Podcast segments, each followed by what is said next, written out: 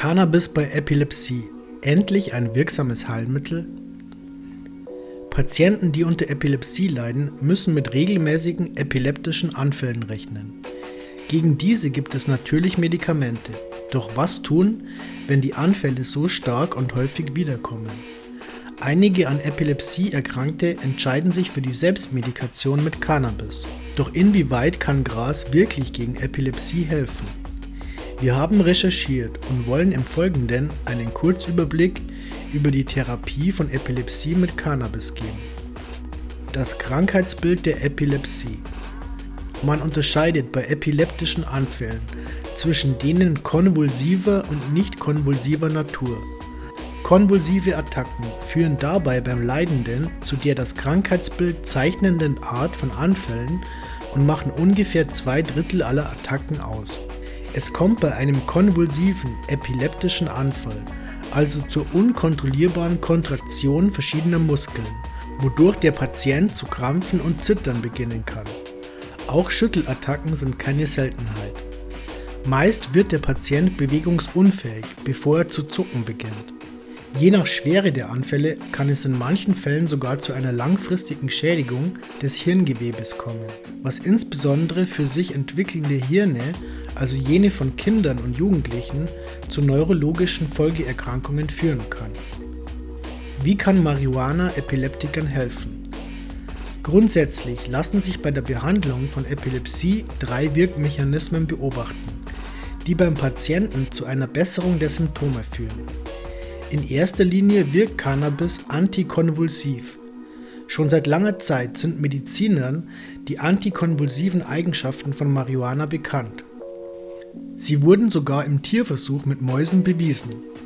Selbst durch den Konsum von CBD, ganz ohne psychotrope Wirkung, kann schon effektiv gegen konvulsive Attacken vorgegangen werden. Ein weiterer Punkt sind die neuroprotektiven Eigenschaften von Gras. Man vermutet, dass Epilepsie entgegengewirkt werden kann, wenn man Cannabis konsumiert. Dies sei eine Folge des sich dabei weiterentwickelnden Endokannabinoidsystems unseres Körpers.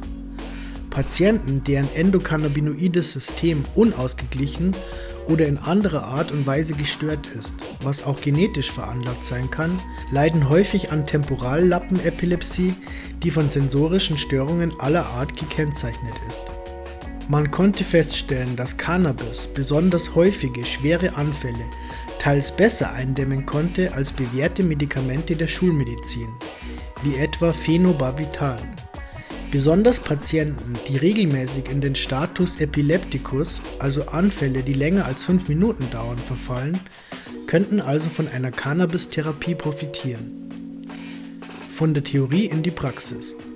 Cannabis eignet sich in der Theorie also wirklich sehr zur Behandlung von Epilepsie, besonders in schweren Fällen, in denen die Schulmedizin versagt. Unsere Recherchen haben ergeben, dass einige Leute sich bereits durch Selbstmedikation heilen konnten.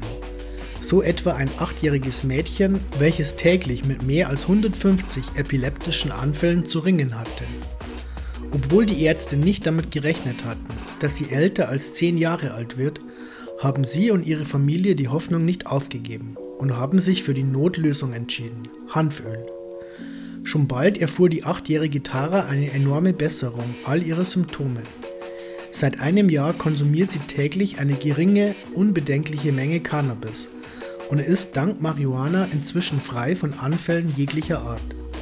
Und das ohne die Nebenwirkungen, die etwa Benzodiazepine oder andere herkömmliche Epilepsiemedikamente gehabt hätten.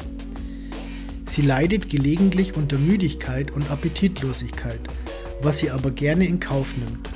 Auch Taras Bruder Shaw litt unter Epilepsie, wenn auch mit schwächeren Symptomen und konnte innerhalb kürzester Zeit ebenfalls von der Cannabis-Behandlung profitieren.